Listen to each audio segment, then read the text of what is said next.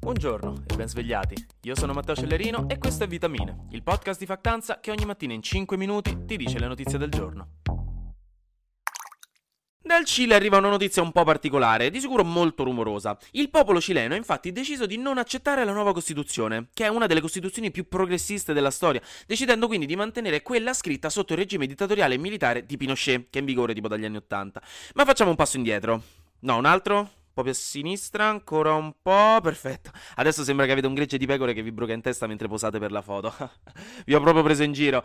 Vabbè, raga, sono stanco stamattina. No, allora, nel 2019 in Cile, in particolare a Santiago, la capitale, erano partite delle proteste giovanili, ma grosse grosse, perché avevano aumentato i prezzi del biglietto della metro, che onestamente posso capirli, cioè per uno studente ci sono poche cose peggiori, forse è giusto aumentare il prezzo del tonno in scatola o del pane morbido del mulino bianco. Comunque le proteste avevano portato nel 2020 a un referendum a cui il 78% dei votanti aveva votato sì per proporre una nuova Costituzione. Quindi la Costituzione l'hanno scritta e hanno chiesto se provarla o meno con un referendum obbligatorio, a cui infatti hanno partecipato 15 milioni di cileni questa domenica domenica. Ed era una Costituzione incredibilmente moderna e progressista, la prima nella storia scritta da un'assemblea costituente con metà membri donna. Nella Costituzione si dava un peso enorme infatti alla protezione dell'ambiente, alla parità di genere, al rispetto dei territori delle popolazioni indigene, che sono il 13% della popolazione, ma nella Costituzione di Pinochet non vengono neanche citate, fino alla tutela dei diritti civili. Quindi, insomma, roba di sicuro molto propositiva. Ma la popolazione, al 62%, alla fine ha votato contro, ha deciso di rifiutare questa Costituzione, tendenzialmente perché è troppo progressista. Non ha convinto infatti una fetta di popolazione spaventata dall'eccessivo cambiamento e dalla sperimentalità di alcune proposte, come la cancellazione del Senato per introdurre al suo posto, insieme alla Camera dei Deputati, una nuova Camera delle Regioni per tutelare le diversità regionali presenti all'interno del Cile. E inoltre c'è stata una grossa campagna di contropropaganda da parte di partiti di destra e dalle elite ricche e conservatrici del paese, anche con l'uso di disinformazione, per spingere a votare no. Una campagna che di sicuro evidentemente ha funzionato bene. Quindi niente, il Cile resta per ora con la Costituzione del dittatore Pinochet. Il gas, il gas, il gas, il gas, il gas. Non si parla che di gas a questo periodo, raga, sta diventando un po' noioso. Però è anche la stessa cosa che nei prossimi mesi ci impedirà di morire di freddo. Quindi, in effetti, il bilancio costi-benefici potrebbe essere a favore del parlarne. che ne dite?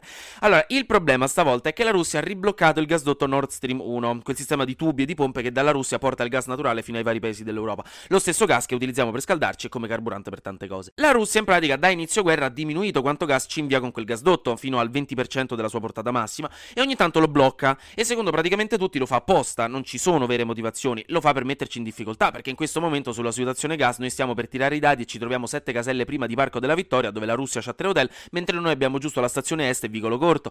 Quindi ecco, venerdì hanno chiuso il Nord Stream 1 di nuovo per un guasto, dicono loro, ma in pochi gli credono e non si sa quando lo riapriranno.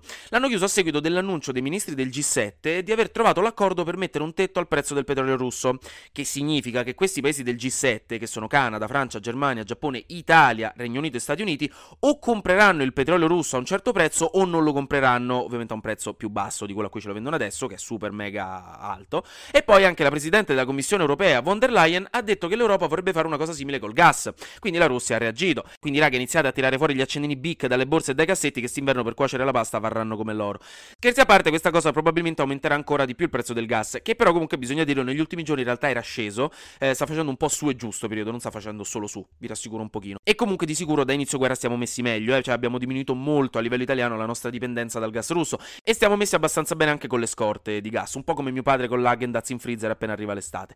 La situa comunque resta tesa, eh? non vi mentirò. Flash News. Settimana scorsa vi avevo detto che la NASA aveva posposto la partenza della prima missione del programma Artemis per andare sulla Luna. Bene, ci hanno riprovato sabato sera, ma anche qui hanno avuto un problemino, una perdita di idrogeno a uno dei motori, quindi hanno spostato la partenza di nuovo e se non riescono a organizzarsi per i prossimi giorni dovranno spostare tutto a ottobre. Quindi ecco, se vi stressate perché state in ritardo con la sessione, tranquilli che c'è chi sta messo peggio di voi, sempre.